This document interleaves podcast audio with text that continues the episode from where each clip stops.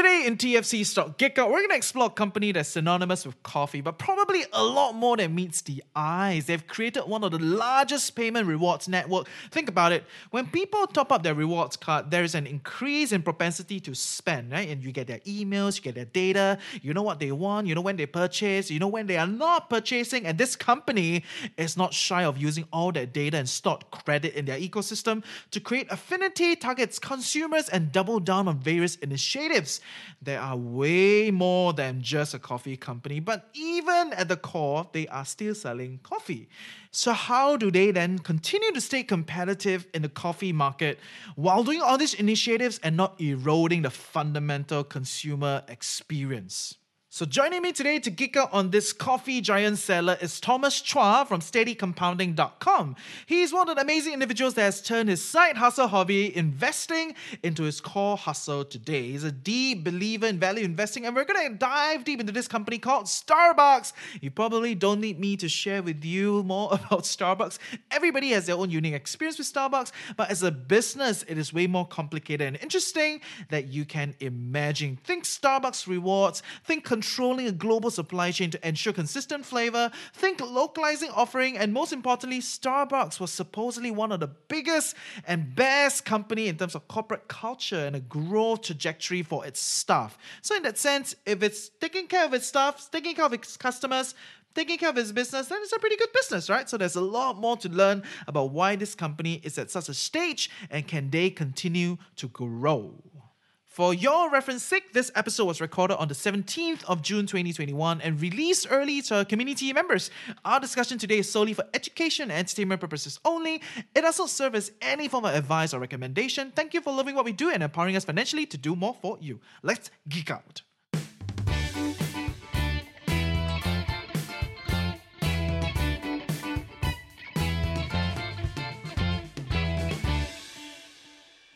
So, okay, today we're going to talk about an interesting company. Um, a lot of people will think that they only sell coffee, uh, which is not, not technically wrong. I mean, we're not talking about like tea and all that. They closed their tea business, by the way. We, we can talk about that also, right? Why did they decide to close their whole tea venture and all that jazz? But this company is definitely way more than just selling coffee. And today in the house, we have Thomas Chua from Steady Compounding to talk about Starbucks. Like, is it a tech company selling coffee? Yeah. Nice. Thanks for coming on.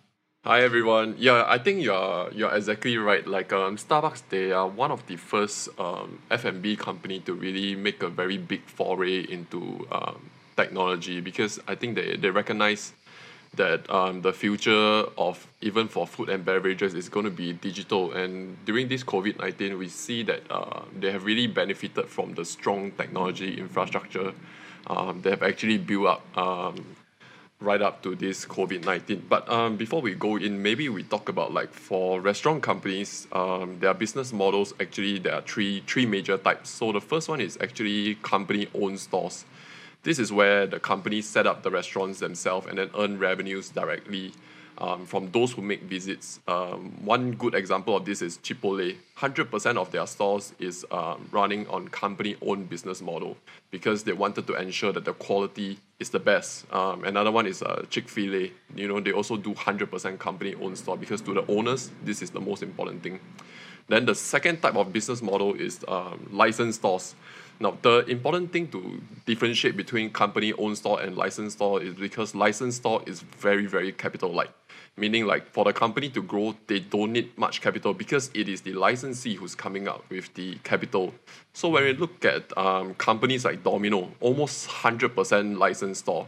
If you were to look at um, the share price, they IPO the same time around as Google and Facebook, but their returns beat them by way way ahead. So like google for example return shareholders about 300 400% but domino's return close to 2500% you know just from selling pizza. Shout so, out to our pizza seller.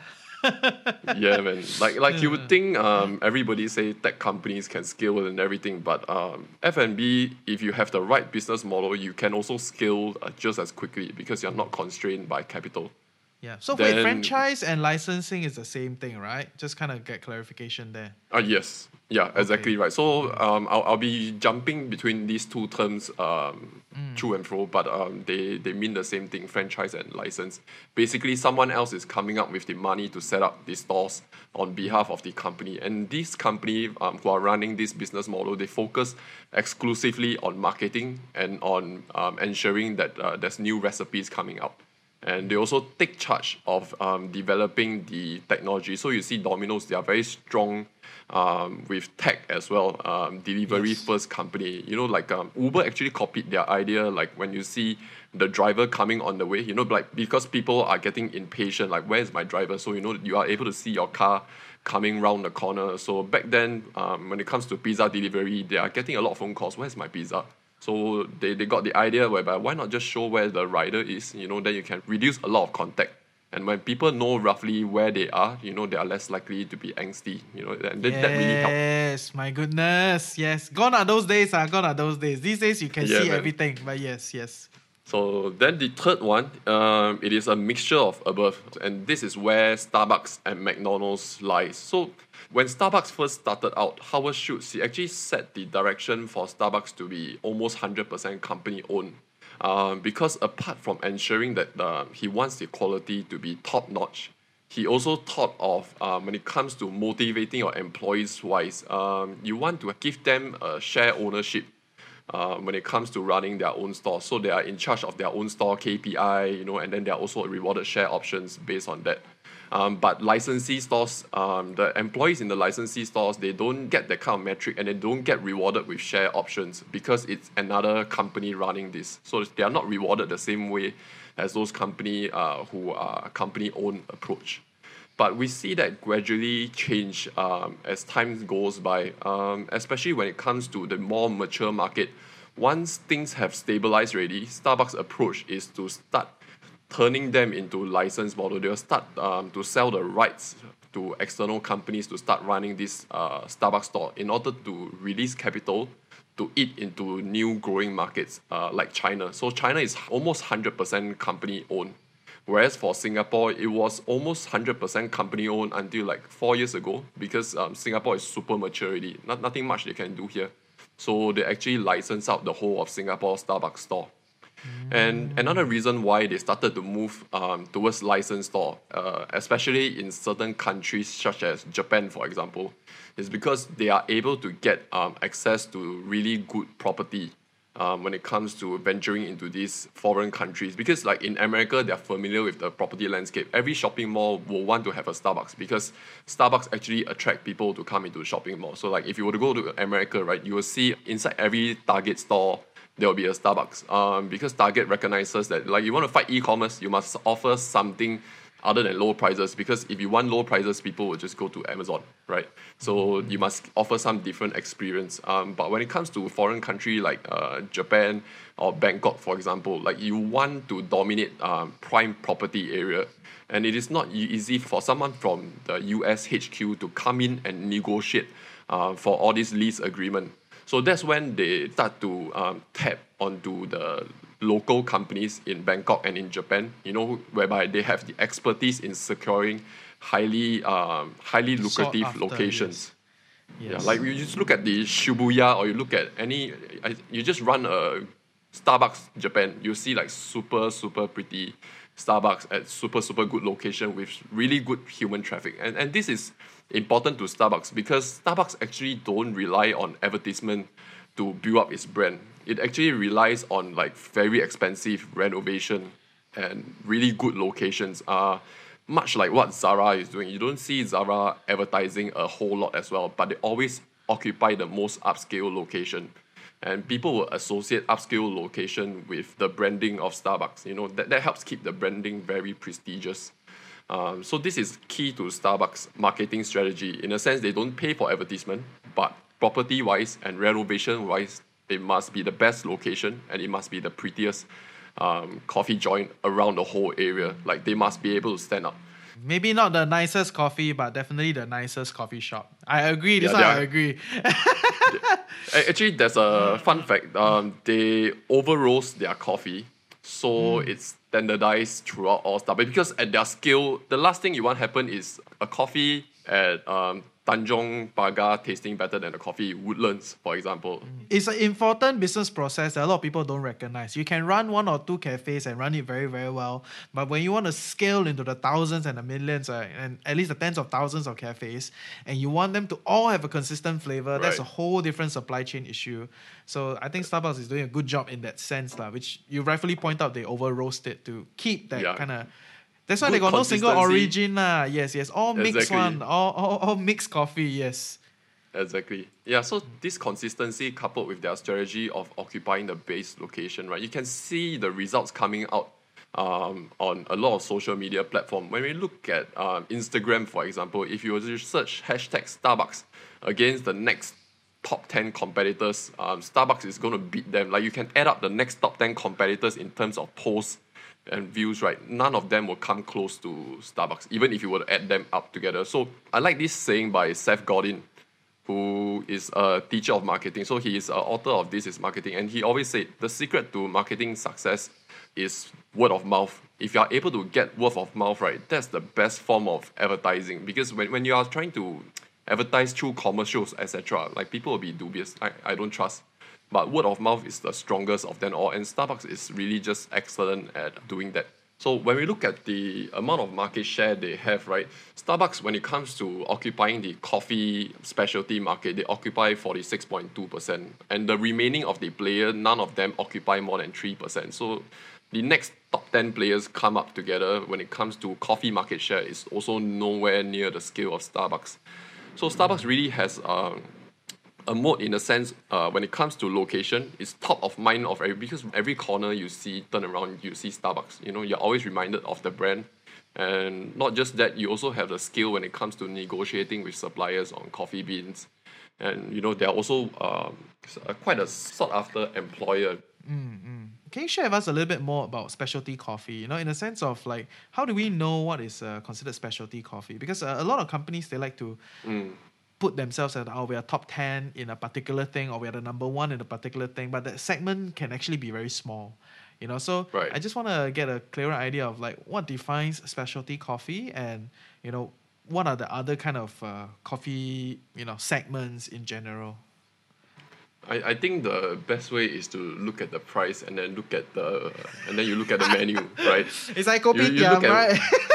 yeah, you look at the word like nitro cold brew, you know that kind of stuff, um, uh, and uh. you're able to customize your coffee to a certain extent. You want almond milk, you want oat milk, you want Mm, coconut milk, you know. um, yeah, so I, I, I think Uh, com- cafes that offer this type of coffee are essentially direct competitors of Starbucks. lah. Uh, yeah, I, I mean, it- when it comes to uh, yeah thinking about specialty coffee, I think that's the best way. The, the price tag must be quite high, and uh, you can customize. Uh, you see a lot of fancy names on the menu. Yes, yes. And Starbucks tried to do FMCG. They are trying again, right? They're trying Yes. to go into the mass market. We can talk about that as we go along. But you, you pointed out that Starbucks actually has a very good reputation in terms of being one of the best employers. And this is something that everybody talks about. What made you say that they're one of the best employers? And like how do you define like how do you recognize that they're actually a very good employer? I, I think um, one thing we can do is go on Glassdoor. Um, generally, their Glassdoor rating is quite high. Um, okay, so Glassdoor and what the management say is one thing, right? Um, still, money talks, right? So the amount they pay is way above uh, minimum wage. Uh, when you compare it to their competitors, Starbucks is the highest paying um, employer, at least in America. I, they don't really uh, reveal how much they pay when it comes to the other countries, but I, I would assume you know they are paying more as well. And like um, when you look at social media or Reddit, for example, Reddit they have this thread called r slash Starbucks, and then you will be able to see um, roughly what the employees are going through. Are they happy there, for example? So, so you get a rough sensing from the different social media platforms. But still, I, I think when it comes to the facts, uh, the fact is uh, they are paid the most and they have a lot of support program when it comes to supporting um, the handicapped, uh, war veterans, or even um, if you are coming from a less well-to-do family, then you know, and you have been working there for several years, they are very willing to send you to university, and after that, if you want to get promoted to manage, I think one of the top management that they use, she used to start out as a barista. So I, I can't remember her name, but they are very willing to promote internally as well. So this, these are some of the traits I see for Starbucks when it comes to be, being a good employer. That's cool. That's cool. Yes, definitely. Promoting internally has a lot of research papers saying that it's actually very beneficial for the company. So it's good that they are doing that. You know, but what are their major competitors actually? You know, before we move into like what is their store count and all that stuff. Yes.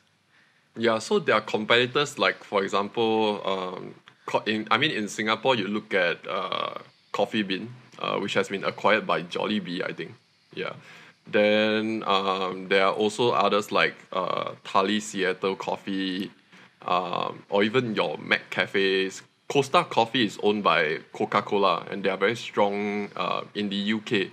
But um, the biggest competition um, when it comes to the Europe and Australia is that they have very strong existing coffee culture. Meaning, like if you were to go to Australia or you go to somewhere in Italy, more often than not, people are not going to entertain Starbucks. Um, the only success they saw recently in Italy was because they opened the Starbucks uh, roastery there, which is Yes. um, the equivalent of Willy Wonka factory for coffee Yes. beans, lah. Right? It's a huge like a coffee museum.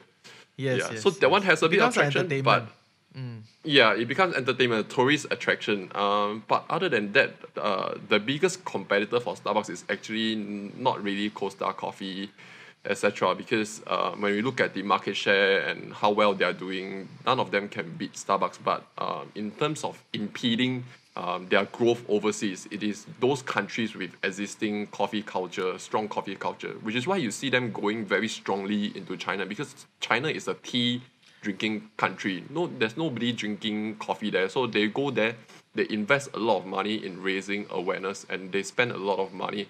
Um, they're very willing to burn money when it comes to the first initial stage to get people to associate coffee with the brand Starbucks.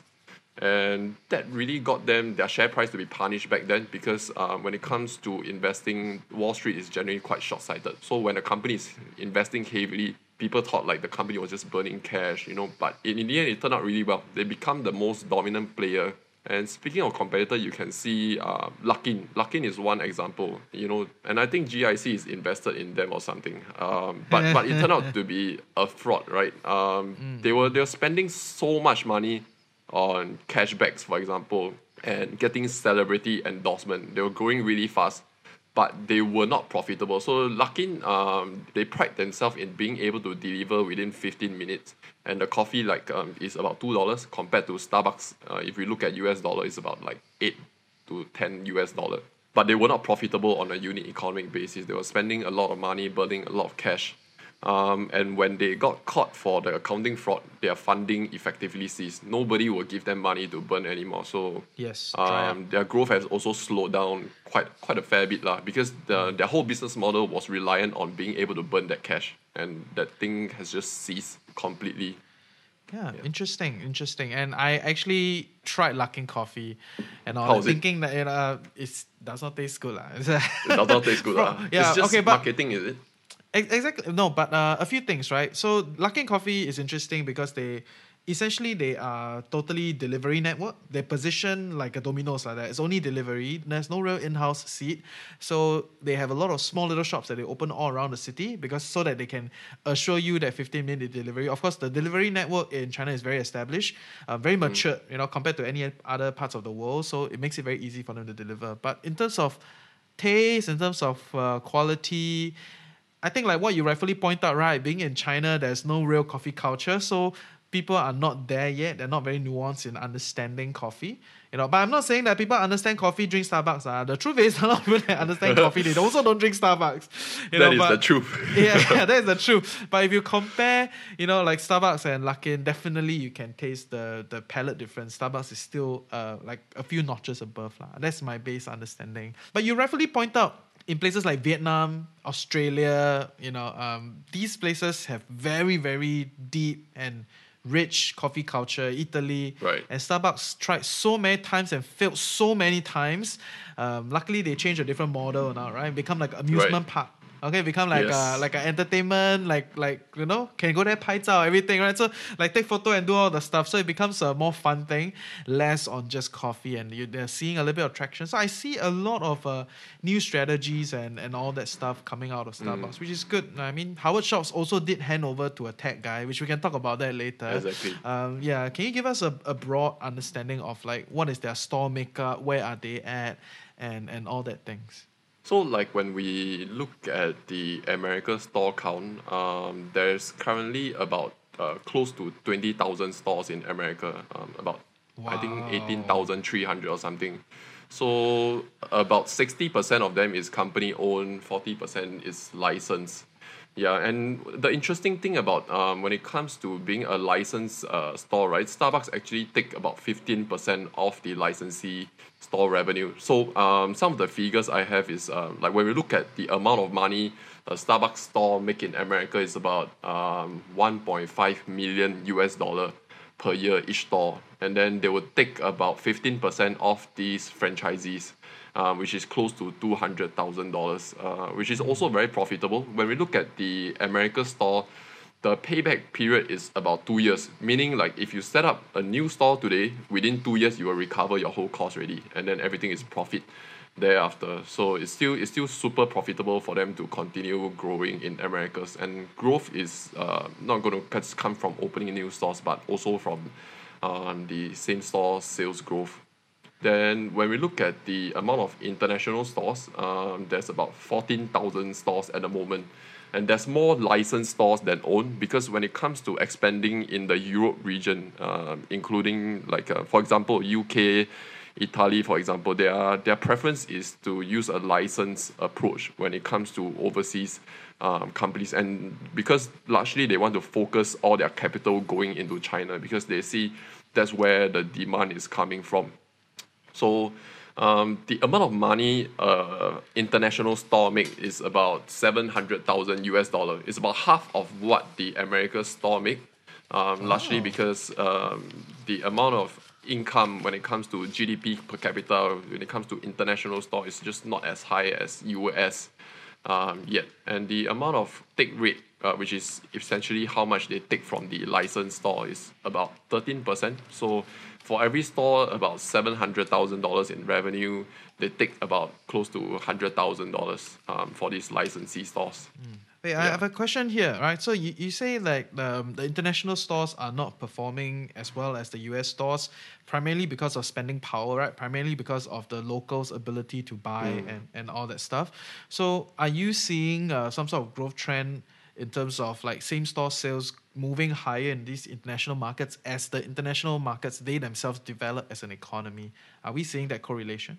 So at least for Asia, uh, we are seeing a lot of growth in that area uh, because they don't break out between China, Thailand, and you know, for example, Europe. They don't separate that, so we don't have insights as to which region is the one that's doing very well. Um, but during the earnings call, like um, the amount of stores in China, right, is growing at around thirteen to fifteen percent per year. And when we look at the same store sales growth for China, it's growing at a very healthy clip. So the payback period for China stores is about 1.4 years. It's much faster than for the stores in US to break. So like US take two years to break even, but those in China take 1.4 years. So even when the revenue is lower, um, the cost of operating is also lower uh, in these countries as well, which is why it still makes a lot of sense um, for Starbucks uh, to go in very strongly because from a return on investment point of view, right, the US one is 50%, but uh, China is 70%, uh, which is much higher. lah. So it, it makes a lot of sense for them to go in very strongly. Nice. Oh, also, I think there's a. Let's talk a little bit about same store sales growth. Um, I think a lot of people when they have no idea about investing in restaurants, um, this is not a very big thing because it's extremely unique to a restaurant business. Same store sales Exactly. growth, right? Because, um, I mean, the reality is you can open more store and continue to grow, ma, right? So that's one thing. Correct. Um, the other thing is to grow the, the, the actual growth within each store. But Wall Street actually prices very importantly. When same store sales Exactly. growth slow, right? They actually penalize the stock price. All right. So can you kind of walk us through a little bit why is same store sales growth so important and how should we look at this metric? Yeah, so um, good question. So same store sales growth, right, is essentially like um, let's say I open up a Starbucks store last year compared to this year, um, has the amount of sales increased, and this is essentially a component of two factors. We are looking at price increases and how much uh, more people are spending. So how many more cups of coffee people are buying. When it comes to monitoring restaurant, people look at this very closely because when the number is going down, it means the restaurant is over expanding and demand is not catching up. So the return on investment for each new store is going to go down uh, significantly if a company were to over expand. So when we look at other restaurant company, um, for example, like uh, Domino's, even though they're delivery, but they also do have uh, same store sales growth for each delivery unit on some years it will be minus 1, 2%. On other years, it will be like plus 3, plus 5, or even plus 10%. But Starbucks is quite consistently between um, 3 to 7.5%. Largely because they have a very strong pricing power. So every year, like clockwork, they will raise prices 3 to 5%, 3 to 5%. A bit here, a bit there. And um, the amount of tickets, um, tickets meaning like the transaction size, um, how many cups of coffee sold is also uh, increasing. So um, the other metric we can monitor, which is also similar to same store sales growth, is um, the amount of revenue made per square foot. It's also like to see whether the company has overexpanded. If you see that going down significantly, or and same store sales growth at the same time going down significantly, then largely it's because the company has overexpanded and the amount of growth prospect um, is starting to dwindle. And when Wall Street recognizes that the growth is starting to slow down, you know, they are going to punish the company by shrinking their multiple. So during the prime years of Starbucks, they were trading at over 40 times um, PE ratio. Uh, and when we look at their most recent, like 5 to 10 years PE ratio, is uh, between 25 to 28. So this is what something I like to call like the, their steady state PE ratio. Currently, if we were to normalize their earnings, it is about 33 times PE ratio, slightly higher than what we are seeing. But yeah, so like same store sales growth, um, important metric because uh, we want to monitor this to see whether the company still have further room to grow. Nice. Okay, that's good to know. And that is essentially their core business, right? Selling coffees, you know, at all these uh, locations. Actually, not very little, like a lot of locations. Okay, a lot. all around, yeah. all around the world. Uh, but they're also doing a lot of other things. They are planning a lot of other expansion strategies. You know, uh, FMCG play, digital play, and all that. Could you just walk us through what is their growth plans? What is Starbucks' game plan before we go into their financials and all that? So the FMCG, right? I, I thought um, they are doing it much better today than previously. So previously they tried to do it themselves, right? Yes, it was yes, horrible. Yes. Like sales were were were cui. Uh, yes. Cui, yeah. So this time round they actually got uh, Nestle and Pepsi Co to do it for them and the companies actually it's not just drawing a royalty from them. Starbucks actually managed to negotiate a super heavy upfront royalty payment. I think it's about 7 billion dollars which they used to buy back shares um, back in 2019 i think. Yeah so nestle actually i think nestle is a loser for that deal right after they announced that deal, Nestle share price actually took a nosedive uh, because mm-hmm. I, I think it's just not good for Nestle. Because so when, when we look at the placing of our Starbucks products in NTUC or any other supermarket, you are starting to see that they are able to occupy super premium um, locations. So when it comes to having distribution power, you are going to see products like your Milo, um, your Coca Cola, you know, having very very good display location. So when you partner with companies like a Nestle, they are going to have very strong bargaining power with these grocery chains um, on where they are going to display their products.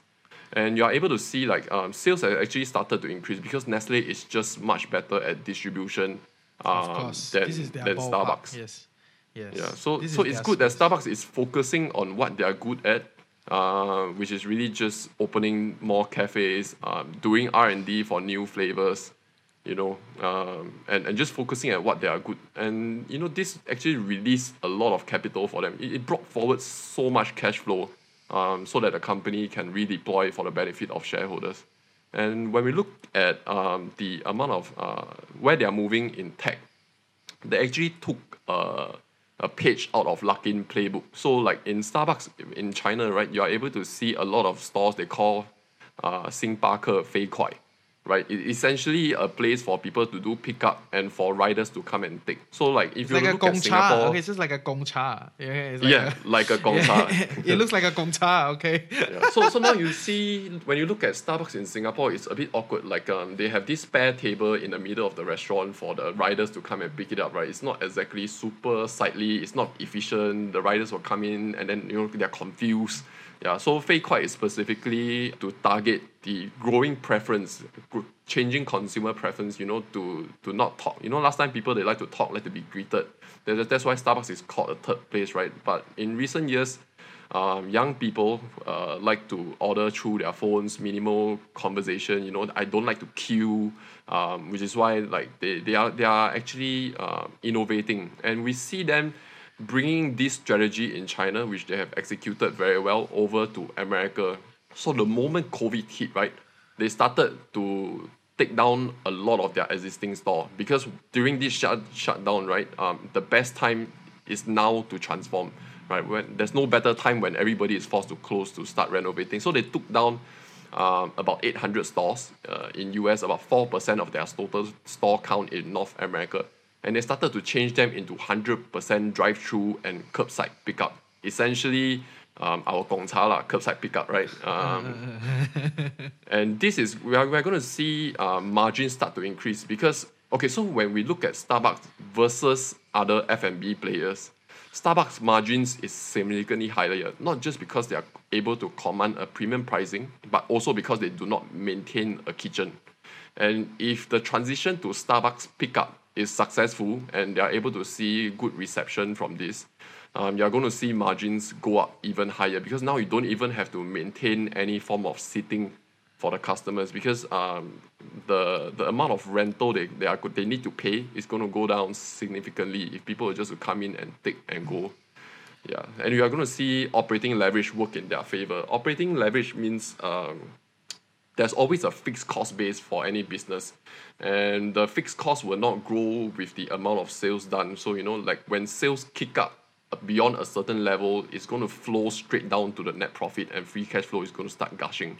So this this is a much more efficient way of doing business. And they are they are very fast very very decisive um, when it comes to um, adapting to post-COVID era, and with more and more people on smartphone technology kicking in, they are almost close to none. The next company I can think of who's so strong digitally um, uh, would be Chipotle. You know, they have a very strong membership program. Starbucks, uh, oh yeah, Starbucks program membership program is one of the strongest. It's When we look crazy at- also, yes. It's crazy. Hey, before before at, we go uh, into the membership program, can you just walk us through a little bit about the kitchen? Like you said that they don't have a kitchen, right? So so I know a lot of big uh, restaurant brands. They have central kitchen. They have the whole supply chain at the back, which is very complicated to manage, right? But Right. for for Starbucks, when you say they don't have a kitchen, then where are all these products that the hot food, all their desserts, where where do all these things actually come from? So like um, um, unfortunately, right, when you see um, even though they charge a very high price, right, it's gonna come from a factory. Um, and after you purchase it, right, they're just gonna make hot for you. It's not they're they're not being cooked uh, from scratch. Yeah, so when it comes to our Starbucks here in Singapore, all the food, you know, you, you see it in the fridge. Well, after you order, they just microwave or they put inside the oven just to make hot. There's, Yes, yes, there's yes. no there's no kitchen at all. So without uh, a kitchen, the operating cost of each store is coming down significantly. You don't need to buy a lot of equipment. Basically, Yes. the only equipment there is the coffee machine. Uh, other than that, and the blenders. Yeah, so they, they don't Yes. have like fryer or pan pan fry anything. Nothing. Just oven and microwave. I think to give everybody some context, right? Running a kitchen is actually very expensive. Just an exhaust alone, right? It's about fifty to hundred thousand, depending on how far you want to pull the exhaust out, right? So if you think of setting up a restaurant and think of setting up a cafe, and you actually have a hot kitchen, there's a whole different legislation process. Also, there's all the licenses that you need to get, and infrastructurally is very heavy, right? So, like or not, Starbucks very efficient. Uh, food may not taste very good, but it's a very efficient. It's a very efficient business. So yes, thanks for sharing with us about the kitchen. Yeah, nice. Uh, about the about the rewards, I think there's so much to say about Starbucks rewards as part of their business, the core business process.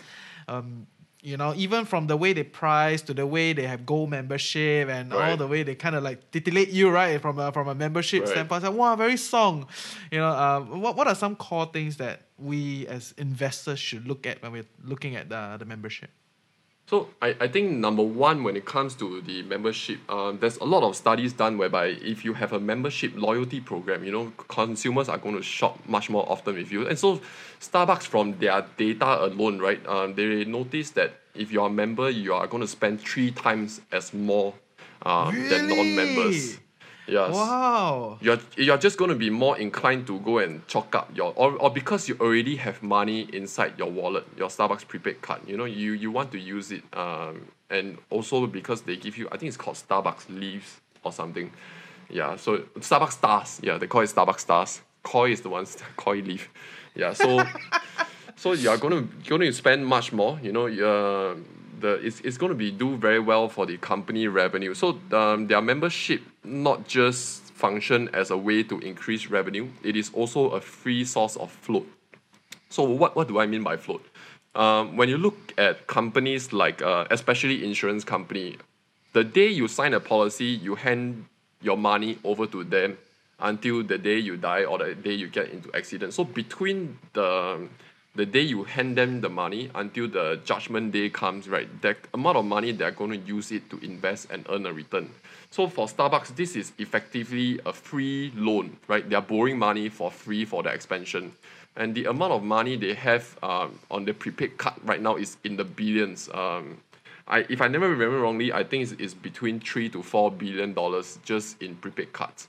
Um, that effectively is being used to open more Starbucks store or return as cash or buyback shares um, to benefit shareholders. So this amount of free loan is super powerful because like if you were to go to borrow money, right?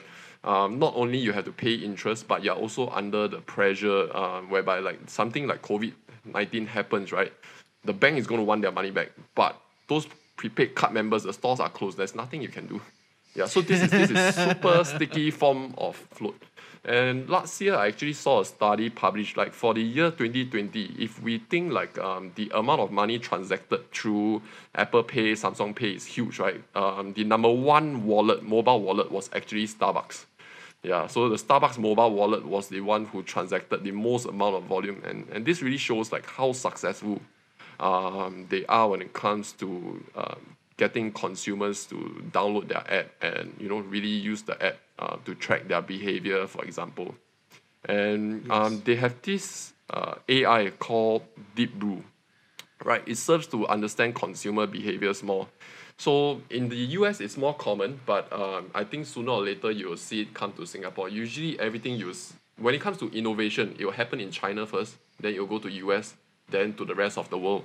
So um, you're going to start seeing things whereby, like, if you haven't visited Starbucks for a really long time, you know, like maybe they will send you a recommendation together with a voucher, like for your favorite drink. So, like, let's say I drink I drink Java chip, you know, at 12 p.m. every day. Um, but I, I suddenly disappear for two weeks. They are going to start uh, reminding me, go get your Java chip. notification, yes. Yeah, you see McDonald's doing that um, quite often nowadays. Even though their app is quite poorly designed, but but um, if I don't go to McDonald's very often nowadays, then the app will start pushing notification like you're gonna get two dollars off your next purchase, and we are gonna see Starbucks do this uh, more often, um, and also with their AI, right? Uh, so the problem with Starbucks pickup now, um, when it comes to using uh, the membership program, right, is that um, the queue is super long. If you watch the news, when COVID struck, the pickup line is it could be as long as one hour plus. Uh, that's just not very good operation management. But when you are able to get more and more people onto the membership platform, you are able to tell them when to come and take it, and you know they can pre-order. You don't have to wait there a whole lot you know, it actually solves the bottleneck, and that's very important um, when they are transiting into this uh, Starbucks pickup and Starbucks drive-through moat, because uh, people are not going to like to queue, and if there's a bottleneck, it's it's just a waste. It's just revenue that could have been earned, but because of operation management uh, problems, uh, you're not you're not earning it. So. I see the technology drive uh, Starbucks membership as a key uh, growth factor for them going into the future because um, this is a mode. Other smaller chains are not going to have money to invest in this. You, you see them going onto Food Panda, onto Grab, etc. They are they, they won't have the expertise, the manpower uh, to come and develop their own application. And when you're on Grab, you're on Food Panda, you are at the, at the mercy of these platforms. You know, they are going to prioritize companies like uh, McDonald's or Manhattan Fish Market because they pay top advertising dollars, and you're going to be funneled all the way to the bottom. Um, and Starbucks recognized this very early on, so they they are paying a lot more attention to their membership app rather than these external food deliveries. We could go further into the food delivery, like um, the most recent changes to the food delivery platforms is you are starting to see a lot of these white labels come up. In US, if you order through Starbucks app or Chipotle app, even though you're on the Starbucks or Chipotle interface, the people delivering is going to be people from Uber Eats and um, and the other delivery platforms because they don't want to give up their own user interface and customer loyalty. So they only use these food delivery platforms solely for the food delivery service, which is not very profitable. So I, I think that's a really smart way to do things um, companies who prefer to do everything on other people platform uh, is you're going to seize a lot of your bargaining power over to this third party platform. Yes yes. And you don't have the data you don't have the kind of you know all the range of information that you can get. Or when the person buy what's their favorite flavor and all that stuff right it's, it's very hard exactly. to uh, work without your own app interface without your own data collection process. And Starbucks is not shy of using all the information that they have about you to try to exactly. you know push you and get you to spend, how they price their things, how they do their promotion. Yeah, it's very, very tapered to the individual. So that's the power of data, even in a seemingly a company that seems like they only sell coffee. Yeah, and no right. no easy feed, no easy feed yeah, so so that's good. Um, I think we got a broad idea of a lot of their businesses and all that stuff, which is great, right? So from growth opportunities to the core of the businesses, what are their financials looking like then? Like in terms of their business, you know, they're trying to do all these things, but are they really performing in terms of revenue and all that stuff? Yeah, so like um, when we look at the amount of revenue growth, right, um, from 2013 all the way to 2019, they have grown revenue at uh, slightly above 10% and operating income has grown by approximately the same amount uh, of more than 10%. A reason why I took 2019 is because COVID uh, is a one-off event. So usually um, when we look at it, we want to look at uh, pre-COVID period. And operating margin hovers between 14 to 18%. And management is confident that uh, operating margins actually can increase to 20% mainly coming from increase in amount of licensed stores, uh, which we discussed earlier. That means like um, other people are going to come up with the capital. Starbucks is just going to sit back, collect royalty, and also because they are repositioning traditional Starbucks store into Starbucks pickup, which is going to cost even less. And with technology efficiency, um, by using their AI to enhance their operation management, you know, there's going to be less bottleneck and the turnaround time is going to shorten. Effectively, you need less manpower because their technology is not just to deal with queuing and all that. It's also got to do with inventory management, um, employee, your roster management, etc. So that's going to free up a lot of manpower.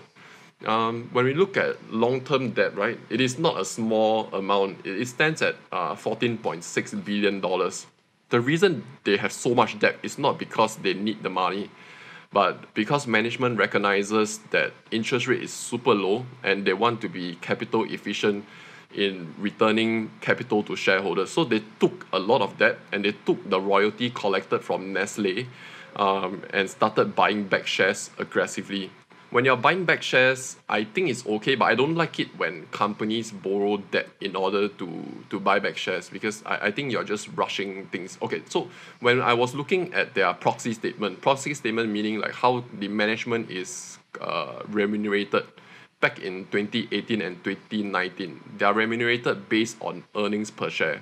So earnings per share is a function of two things: one, earnings, and how many shares you have. Uh, which is why, uh, understandably, management took that approach. You know, like if you want your bonus, you have to either increase the earnings rapidly or you string the share size extremely fast. Mm. So you see management took a very aggressive approach in buying back shares, even though share prices were quite expensive back then.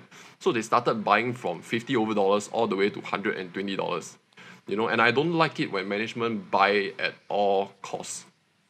I would prefer if management, you know, the time. So when, when we look at COVID 19, when it struck, the share price fell from like 100 over dollars all the way to 50 over dollars, but they were left with 4 billion of cash on their balance sheet. You know, they exhausted most of their buying power already and they stopped buying, uh, you know, during opportune times. But when we look at whether they are still in a strong position, um, they still have a credit line of 2 billion, meaning like anytime they want to borrow, the bank um, has committed to lending them. Um, not just that, when we look at the amount of cash flow they are generating, it is still at a very, very healthy level. So they are, they are not going to run into liquidity crisis or anything anytime soon. It's just when it comes to capital allocation, um, I, I don't really like it when management is so aggressive in buying back shares um, when you don't have the cash uh, on hand and you have to resort to borrowing to do that. And just for the listeners, I saw the most recent proxy statement. They have changed the metric to return on invested capital. Um, which is much better than earnings per share. Oh, I see. Okay, okay. Yeah. Good, good. New metric, better metrics. Exactly. when, when it comes to earnings per share, it's um, very easily uh, manipulated and it may result in perverse action. Lah but at least at least uh the new management which is uh I think his name is Kevin Johnson. Yeah so he he has a tech background. Used to be from Microsoft which is why um, Starbucks has a very strong presence uh, when it comes to their digital presence. Because um, when he came on board Starbucks he was the one really driving all these digital in- initiatives. But the key difference when it comes to him and Howard Schultz is that Howard's he likes to build the Starbucks empire. Sometimes it's good, but half the time when he goes into Teavana, when he go into Tazo, you know, all these are all losing money. He tried to buy over a bakery, you know, also closed down. Whatever he touched, whatever he closed. So he, he burned a lot of money trying to go into adjacent lines. Um, yeah, so so at least Kevin Johnson, he's focused on just one thing um, which is really to just uh, grow Starbucks' presence digitally and globally. So he's laser focused on that. Okay, so it's hindsight is always twenty twenty, right? So right. Um, Howard tried all these things, and and of course he failed, lah, right? But um, right. Are you concerned that you know the way they are managing their investors at this moment in time with the current management, you know, it's not very not very healthy, you know, with all these share buybacks and, and all these things. Firstly, they're not done very well based on your your belief because they are buying at all right. costs. Secondly, they are doubling down on digital, which is fine, and but every company is doubling down on digital. Um, right. But they're probably doing it a little bit better, but they're not really expanding into um, other adjacent, or they're not milking their brand, you know, as as much compared to what Schultz was trying to do Okay, okay. Right. I, I won't say I won't say okay, maybe I should clarify. I'm not saying that they're not milking their brand. They're milking their brand. They do FMCG and all that stuff. Right. But they are essentially just doing like Starbucks. It's like it's like just doing Samsung, you know, just doing one thing and they're not like expanding into other other brands and are you concerned as an investor looking at how they are managing their investors at this moment in time and you know their expansion strategy yeah, so I, I think that's a good point. Um, not many companies can be a spawner. It's usually in spawner. the DNA and in the culture. um, you know, spawning meaning like like Amazon. That's the classic example. You know, he can go into many many adjacent. When you look at Google, when you look at Facebook, you know, they can go into many different adjacent. But for most companies, um, I think it's better if they have a clear focus uh, because previously when they tried, uh, it's not very good return on investment. Um, whereas if you open a new Starbucks stores now, even in US or in China, you are getting ROI of 25 to 35%. You know, so that's, that's a very decent rate. And I think in developing countries, they still have a long uh, runway to go. And not, not to forget that they are able to raise prices um, so all this is going to deliver like uh, a decent growth rate. I think like at least between eight to fifteen percent comfortably um, when it comes to increasing their intrinsic value. Um, so I'm, I'm not too concerned about their focus because uh, I think they have demonstrated that they don't have the ability to grow into adjacent. So I, I would rather they just focus on, on one thing. And, and it's still a hmm. very strong brand. Um, when we look at very lasting brand like um, Hermes or even Ferrari. I think Starbucks is at that level for coffee itself. Like if, if they don't screw it up, like screw up their branding, I think it's going to be a very very stable compounder. Mm, that's definitely a point. But are you concerned about like their new management in the sense that you know how Howard stepped down, pass over to this tech guy, and there's management right. reshuffling and all that, right? So, I, I, how will you how will you rate that management, and are there some core people in the management that you think we should be aware of? Yeah, so that's a good point because like when Howard stepped down in 2007 and 2008, Starbucks really took a nosedive. Um, yep. because management they were they were very focused on um, expansion. So like just the opposite block, you are going to see another Starbucks, and they I, I think they took out the coffee machine or something to replace with something even more efficient. So you no longer have that smell of um, that roasting coffee bean smell, uh, you're, you're starting to lose a lot of these flavors. And that was when they needed Howard Schultz to come back.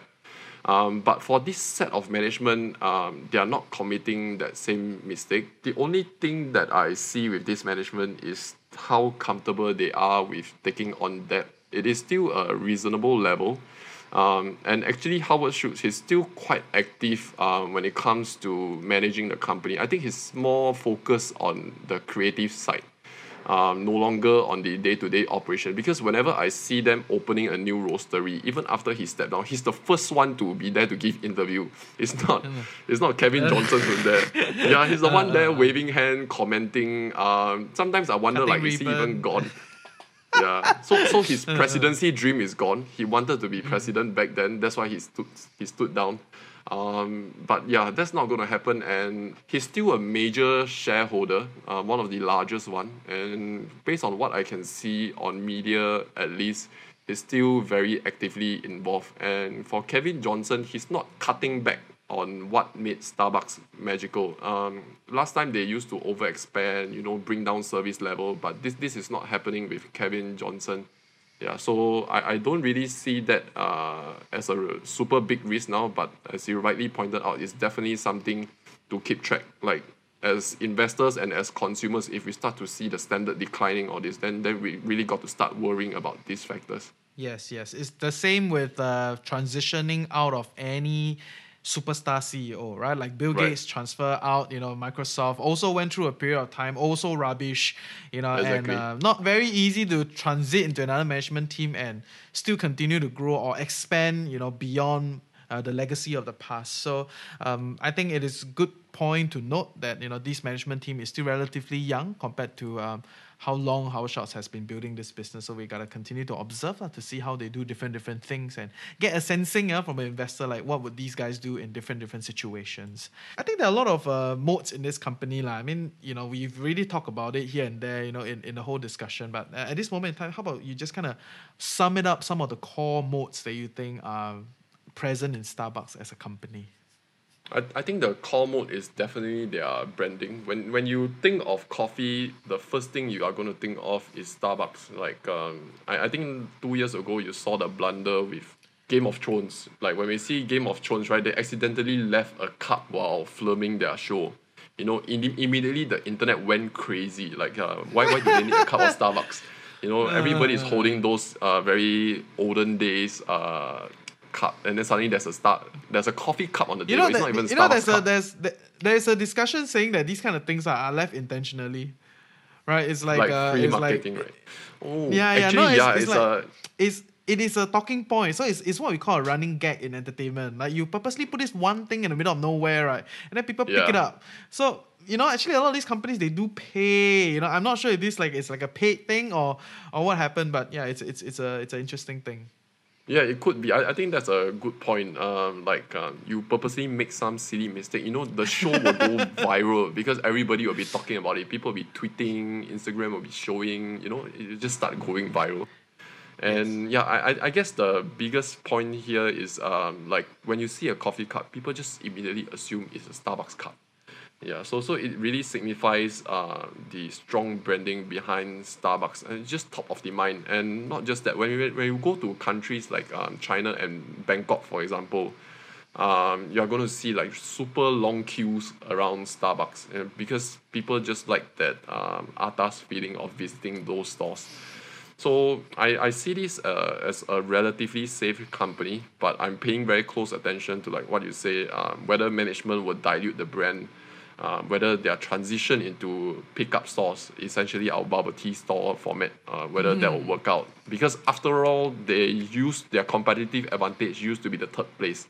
People want to hang out there, and now they are slowly um, putting some of their stores as these pickup stores, and I really want to monitor um, that. But for now, they are doing well. Quite a stable company compared to many of the other tech companies I'm, I'm looking at. Lah. So for this, branding is really strong. Fair. I love I love how you are saying like compared to other tech companies because in your head they are also a tech company. So Yeah.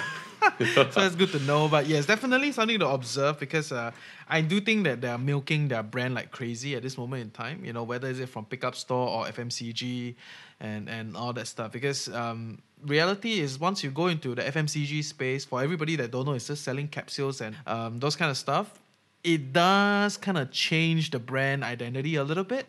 Mm-hmm. Right, so it's like, hmm. So now Starbucks is like mass com, is it? Like mass consumer, or, or or what's going on? And actually, it's very affordable, really, To have a Starbucks at home with that kind of capsule, relative to being at their store, right? So over time, I think it's still good to observe to see some of these expansion plans. Are they diluting the brand? Are, are they kind of diluting the business, right? Because honestly, if you can have your own coffee at home, then you don't need delivery, same source sales, and all those kind of stuff. Uh, but of course, it's, it looks pretty resilient from a number standpoint at this moment in time. But uh, just keeps observing. lah. I think these are some good changes that are happening and uh, exploration. Good stuff, right? So, um, do we kind of run through the valuation part of the company since we already talked about this whole thing? Um, what do you think? Okay, we're not trying to give miracle pricing. Uh, we're not trying to give buy calls or sell calls today, but it's just more like uh, how will you evaluate this company? How will you value them uh, from a valuation standpoint?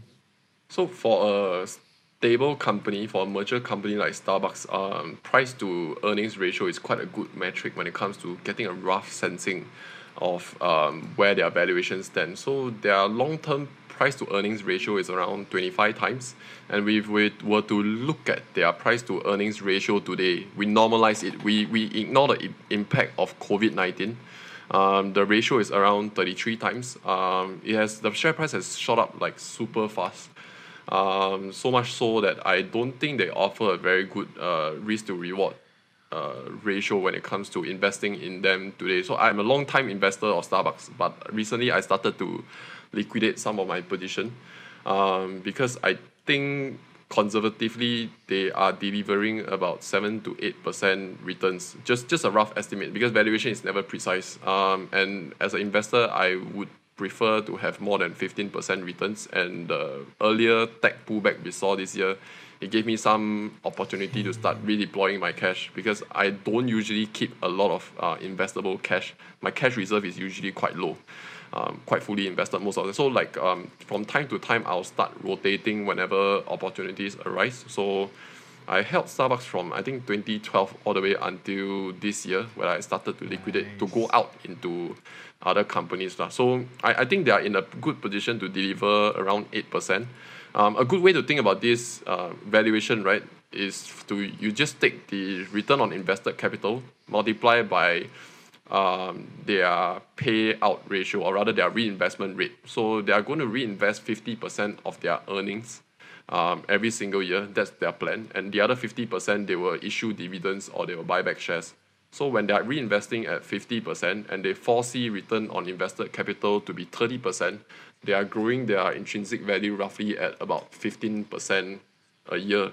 And if the PE multiple were to start shrinking from 33 to 25 times where their median is, then you are going to get a returns of lower than 15%, more or less around 10%. So as an investor, I would be comfortable with investing in Starbucks at around $80. 80 over dollars yeah i think that's uh, that that would put me at a better position to to really uh, benefit from compounding more than 15% Fair, good to know. But um, okay, so interesting on this. So I think Starbucks is trying to do a lot of the delivery, trying to do a lot of Right. tech play, right? Do you think that is going to be factored into their median in the in terms of that their their P mean? Yeah Like, I, I think that's all a good these point. investors gonna all these investors gonna like be like oh maybe Starbucks can trade at 30, 30 something now or at least you know be in the, the mid thirties uh, with some of the gaming players and the tech players not so Yeah, much in the mid twenties. So I, I think that's a good point. Like um, you know, if yeah, some, sometimes the market can get a little bit crazy, and it's definitely. possible. I mean, when you look at Chipotle, right? Chipotle is trading like I, I think PE of almost hundred times. Um, largely because investors are very bullish about their digital Growth. strategy. Yeah, and their growth, but they are coming off a much smaller base. Uh, they are only in America, and even within America, they have much more room to grow. Whereas for Starbucks globally, they have they are only second to McDonald's, I think. Or Subway is number one, McDonald's number two, and then number three is Starbucks. So Subway is number one. I think Subway might be number one. Really? Wow. I think okay, Subway might be number one. Shout Yeah. out to Subway. Yeah.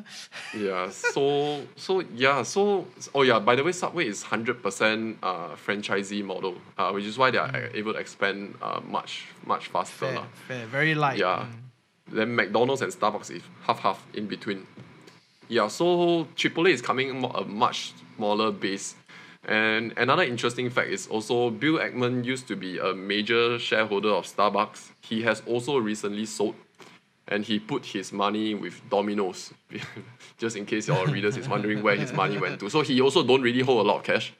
Yeah, so he he don't think that Starbucks is going to offer the kind of returns um, they are going to offer because simply because uh, just based on valuation, the valuation has ran quite ahead of itself, and and so he started to change his position to Domino's Pizza. Okay, that's cool. Good to know. And Bill Ackman is the guy behind the restaurant brand Spec. So yes, Yeah. uh, for all of Yeah, you that exactly. didn't know, yeah, he's the guy that put all the restaurants together and listed it as a SPAC. So yes, uh, but okay, but that's that being said, I'm not trying to like idolize him because he did do stupid things like Valeant Pharmaceuticals and all the other things. Everybody have their own uh, good and bad, so don't over idolize. But uh, I would say at least in the restaurant space, he does understand um, his stuff lah. Right? I mean, he did put together a SPAC. So for all of you, uh, can go and understand Pershing Square and all that. We can talk about that another time, okay? Yeah. But um, so I, I think there's a lot of good juices that came out of this uh, discussion together with you. Um, any last conclusions that you have for all of us when we're evaluating Starbucks as a company? Yeah, I think most importantly is uh, keep an eye on the same store sales growth and then um, evaluate what the management is doing. So, since their proxy statement has changed, I saw that the share buyback has started to slow down super fast. Like suddenly, share buyback just yeah they are they are using their capital for other stuff, right? Finally, so continue yes. to monitor that. Yeah, rightfully said by you. Like um, management change is you know you always got to be careful about that, especially when we saw Microsoft go sideways for I think a decade under yes, it was so uh, Steve bad. Ballmer. yes. Yeah, then it's only after they the change the CEO, CEO. again. That unlock. yeah, it's such a strong company, no, with such a strong Uh, moat. But um, Starbucks is equally strong, but under a rubbish management, it, it may go sideways for a long time. But so far, so far it's okay. Um, gotta keep monitoring if Howard Schultz continue to slowly release uh, his control over Starbucks. Okay, there. Yes. So I think I think that's definitely good to know. Same as Disney, um, it took a very long time for Oh, yes. the Disney management to transit, and it's not very healthy. Um, but yeah, you never know. Disney looks like it's doing a little bit better now. There's a, they have gotten their footing together. They know what they're trying to do. Um, Financials wise, it's a big question mark. We can talk about that another time. So yes, Also a lot of debt. Thanks. yeah, also a lot of weird things going on, but you know, I do think that at least the management has gotten it together finally. Right. Compared to compared to you know that whole period where uh, 要要 quit 还是不要 quit right? Am I gonna stay here? Am I gonna extend? Yeah. It's like, my goodness, stupid transition process. Yeah, but man. yes, uh, that's for another day. So uh, let's come back and talk about it another day. Okay. Thank you. Thanks for joining us, Thomas. Thanks for joining us, all of you. Take care. Take care. Hey Coconut, so I hope you learned something useful today and definitely recognize that investing is a personal decision. We're not giving you any recommendations here, but always happy to geek out with you about different interesting companies and trends for the future. This series has a lot more depth and terms, so if you have any questions for us, do join our community Telegram group or DM us on our socials. Link is in the description. If you love us and want to help us grow, definitely share the podcast with your friends and on your socials. And to stay tuned with what is happening in the markets and in the TFC network, do sign up for our weekly newsletter at thefinancialcoconut.com. With that, I hope you have a great day ahead and may you improve to become a confident, insightful, and disciplined investor, ultimately creating the life you love while managing your finances well. See ya next week.